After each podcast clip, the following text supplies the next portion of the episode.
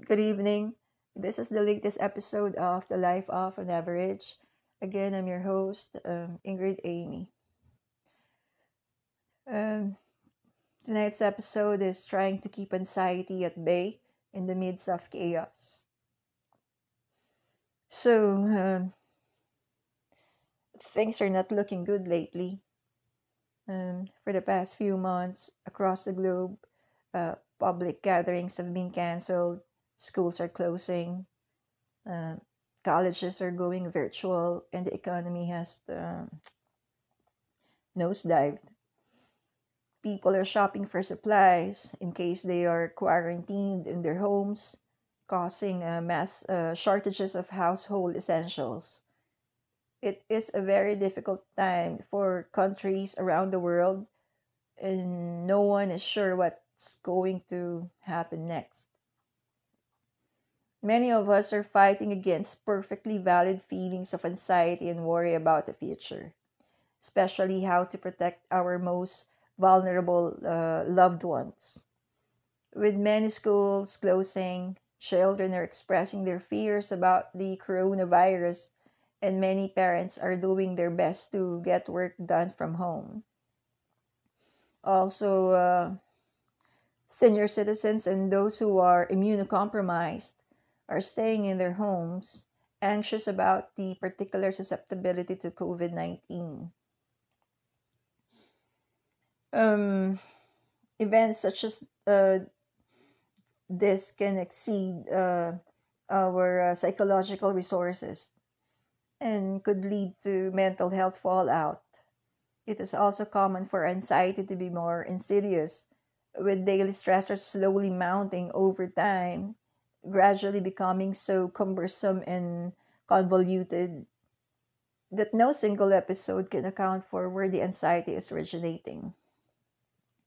Such is also the case with uh, repeated negative events uh, shown in the media, with uh, tragedy after tragedy, cumulative stress builds up incrementally over time, eroding our uh, sense of um, safety. In each case, the individual experience of anxiety can range from mildly uh, inconvenient to completely uh, debilitating.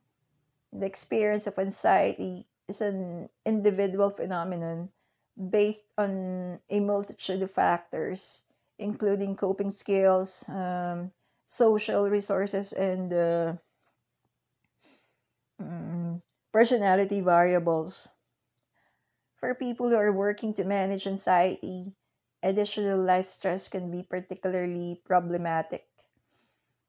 Um, so, experts are recommending that people avoid large crowds, save some uh, shelf stable foods in case they end up uh, quarantined, and stay home from work and uh, contact a doctor if they are ill. But uh, I see there's a key problem with that advice. A lot of low income people cannot afford to follow it. For millions of homeless, uh, low income people, running water can be a luxury. Remote work isn't an option, and social distancing in a shelter or a densely packed housing is next to impossible. Uh, never mind the difficulty of self isolation or getting medical care for coronavirus concerns. Low income people cannot afford medical care, and for many, even stocking up the uh, pantry can be an impossible uh, financial hur- hurdle. Lacking resources to prepare and protect against the COVID 19, many of these uh, individuals faced a higher risk of contracting and subsequently uh, spreading the virus. Mm, there's a secondary effect too. As community health departments uh, scramble to address the COVID 19 outbreak in the countries around the world, they are shutting down schools, uh, creating uh, containment zones, and enforcing quarantines. Moves that, uh, again, often have uh, outsized, if unintended, downstream effects on poor people. many low income parents cannot always afford childcare when their school age kids are suddenly home all day. As uh, schools across the globe float virtual learning in lieu of traditional classroom instruction, the millions of households uh, that lack uh, access to high speed internet might be out of luck. The COVID 19 outbreak hasn't caused us these underlying problems, uh, but it has uh, highlighted the deficits within those countries' fragile social safety net. Um, if um, low income people get and spread COVID 19 at a higher rate, it's bad for everyone. Um, I am surprised that uh, politicians and public health officials don't do more to take social inequalities into account when forming preparedness plans. Uh, By ignoring these realities, everyone is worse off. In other words, failing to help low income people prevent and uh, treat COVID 19 might come back to hurt us all in the end. In similar fashion, the experience of anxiety is particular to the uh, resources an individual is able to bring forward to cope with the stress. Uh, for people with adequate coping strategies to meet the demand, which may come in the form of family, friends, spiritual resources, uh, financial resources, uh, etc., the effects of anxiety will likely be much uh, more uh, um, mitigating versus a person who has few coping resources. Um, as someone who has long struggled with anxiety disorder and uh, stress, as well as uh, major depressive disorder, I have been thinking a lot about coping skills and uh, positive distractions to help me with the general feeling of uh, worry sweeping the world right now. There's little many of us can do aside from washing our hands and practicing social distancing.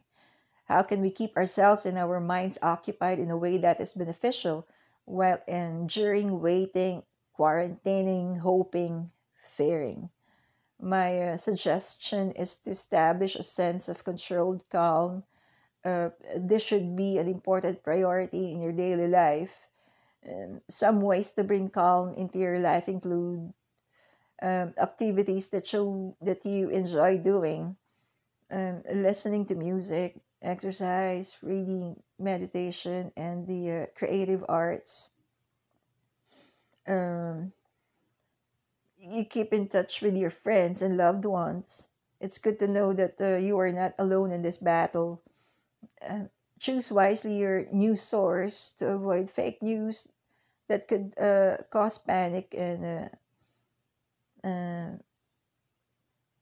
and uh, anxiety.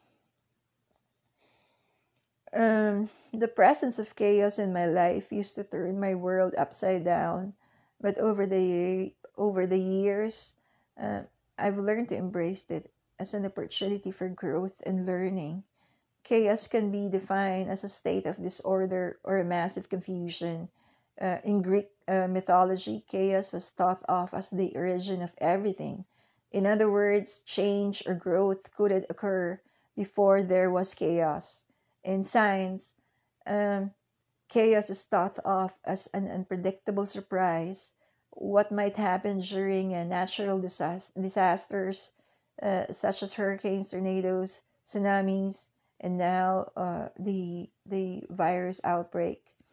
Um, obviously, there are different degrees of chaos, and sometimes um, there's no time to prepare.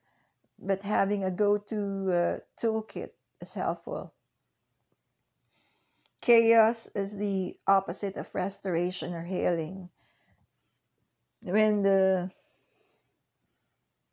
the midst of chaos, excuse me, um, we imagine that uh, things cannot get much worse, and we might even think uh, that they will never get better. But once in a while, those encountering chaos can see the positive aspects of uh, the experience. we all experience hardships and uh, stress, and we are all very well acquainted uh, with that pit that forms in our stomach. Stomach, with uh, n- nervousness takes hold. Uh, many of us feeling that pit as we process world and national news. So, um, when uh, we are confronted with life uh, challenges that might result in chaos, it's important that we employ coping devices that can help us navigate through them so we can move from the darkness into the light. Thank you for joining me this week on the Life of an Average. Uh, um, you take take care, everyone, and uh, keep safe. Bye.